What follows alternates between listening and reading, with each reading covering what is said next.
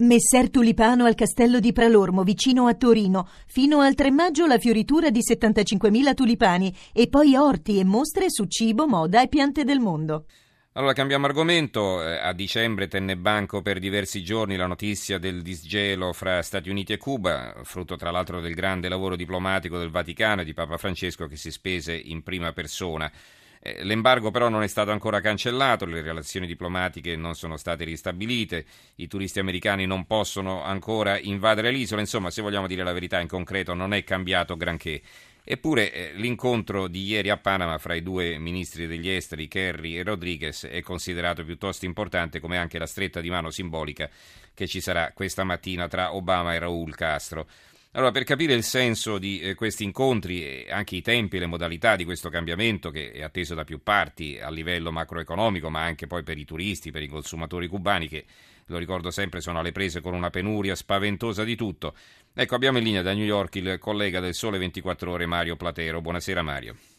Buonasera, buonasera a voi, eccoci. Allora, tra l'altro poi hai firmato proprio sul Sole 24 Ore di sabato un commento intitolato Le mani tese di Obama da Cuba all'Iran. Non lo leggo perché ti abbiamo qui, quindi ce lo racconti tu.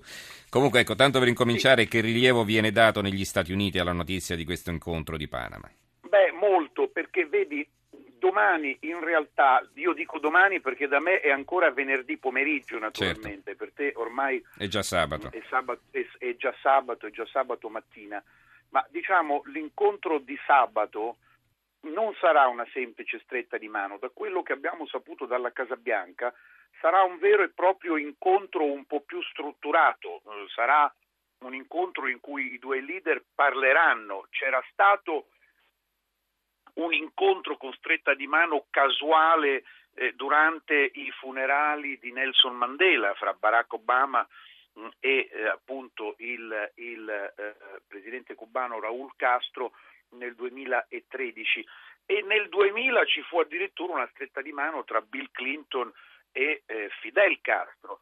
Eh, la svolta di oggi sabato, diciamo, beh, è la svolta che torna a un incontro formale, un incontro organizzato, un incontro pianificato, lungo o breve che sia, dal punto di vista diplomatico, dal punto di vista politico, fa una differenza enorme, perché sul piano storico possiamo dire che è la prima volta che un presidente cubano e un presidente americano si incontrano, pensa, dal 1956, quindi sono 59 anni e l'ultimo incontro fu guarda caso proprio a Panama, tra l'allora presidente Eisenhower e eh, Fugidio Battista, Battista. Era, mm. il dittatore, era il dittatore a Cuba. Dunque c'è questo aspetto di svolta. Ci aspettiamo anche un annuncio importante, cioè che Barack Obama tolga eh, Cuba dai paesi sponsor del terrorismo internazionale. Eh, tu dicevi prima, beh, eh, molti annunci ma ancora poche cose concrete. È vero, le cose concrete arriveranno, eh, ma tu mi insegni che la svolta politica è quella che segna il corso della storia, certo. per cui ci vorrà forse un po' di tempo per mettere a punto eh, come dire, i dettagli, ma è soltanto questione di tempo. Ecco, mh, quello che tu mi chiedevi relativo al mio articolo eh, riguarda eh, diciamo un passo un po' più in là che ho fatto sulla sulla politica estera di Barack Obama, che da una parte è la politica della mano tesa, del braccio teso nei confronti di Cuba, nei confronti dell'Iran, cosa che però lo ha esposto a delle critiche. È ovvio che è difficile fare un confronto tra Cuba, che è un paese piccolo, che ormai non rappresenta più sicuramente una minaccia né per gli Stati Uniti né per altri e, e, che cerca di svilupparsi, che è integrato nel continente sudamericano, è integrato con gli Stati Uniti grazie agli emigrati eh, cubani, che, eh, emigrati, coloro che scapparono da Cuba ma che ormai non hanno più quel risentimento di un tempo. E, e dunque Cuba è un caso sicuramente diverso mm-hmm. da quello iraniano che invece continua a essere una potenza pericolosa che sponsorizza il terrorismo e così via, così via, non certo. riconosce Israele, minaccia di distruggere, eccetera.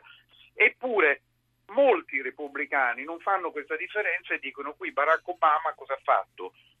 Con questa sua politica della mano tesa ha ceduto senza ottenere nulla in, in cambio dal punto di vista politico, cioè Cuba non ha preso un impegno a modificare diciamo, la sua struttura politica e istituzionale chiamando per esempio delle elezioni democratiche, eh, così come... Non ha preso Iran, un impegno sui diritti umani, insomma, certo. Non ha preso neanche un impegno sui diritti umani, sulla libertà di stampa, sulla libertà di espressione e così via, così via.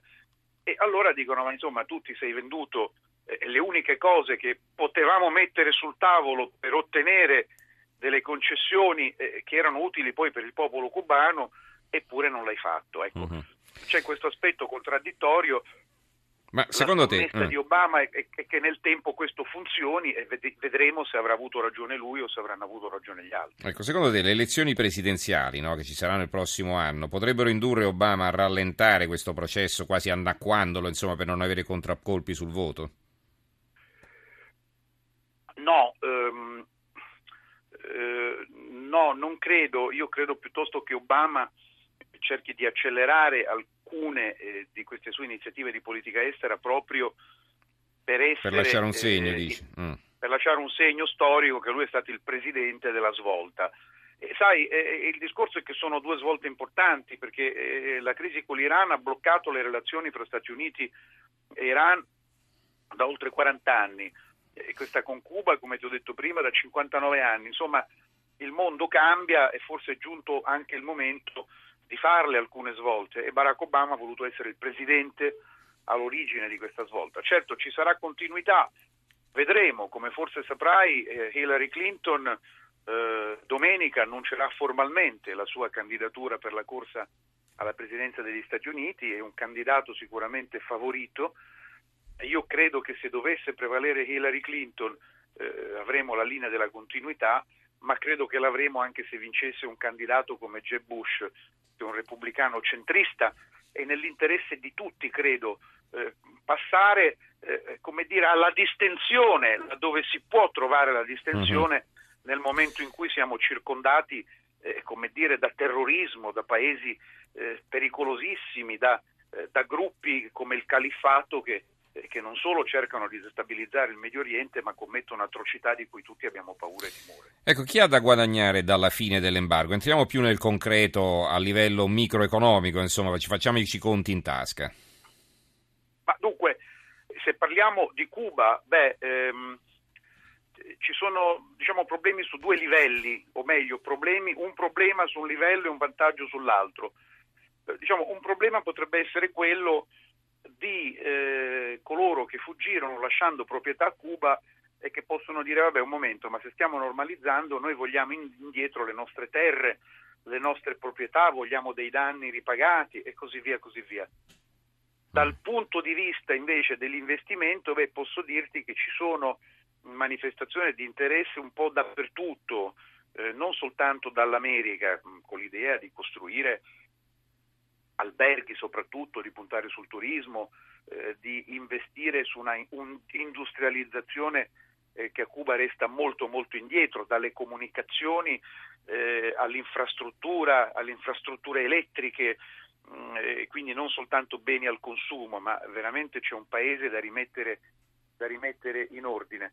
E manifestazioni di interesse ci sono state, questo lo so perché eh, lo abbiamo seguito e anzi proprio su Sole 24 ore di domani avremo anche un articolo che dedica attenzione al, al, all'aspetto economico, eh, ci sono molte aziende italiane, investitori italiani che sono interessati a guardare a Cuba eh, magari per investire proprio con, con, delle attività immobiliari, con delle attività alberghiere.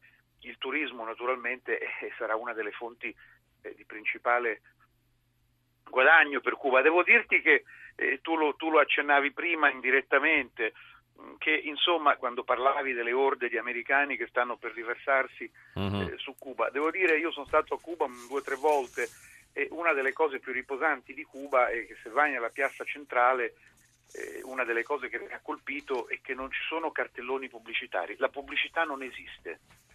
È, è, un paese, è un paese calmo, è un paese tranquillo, è un paese che vive su un ritmo diverso da quelli a cui ormai ci siamo abituati noi nell'Occidente con l'era di Internet.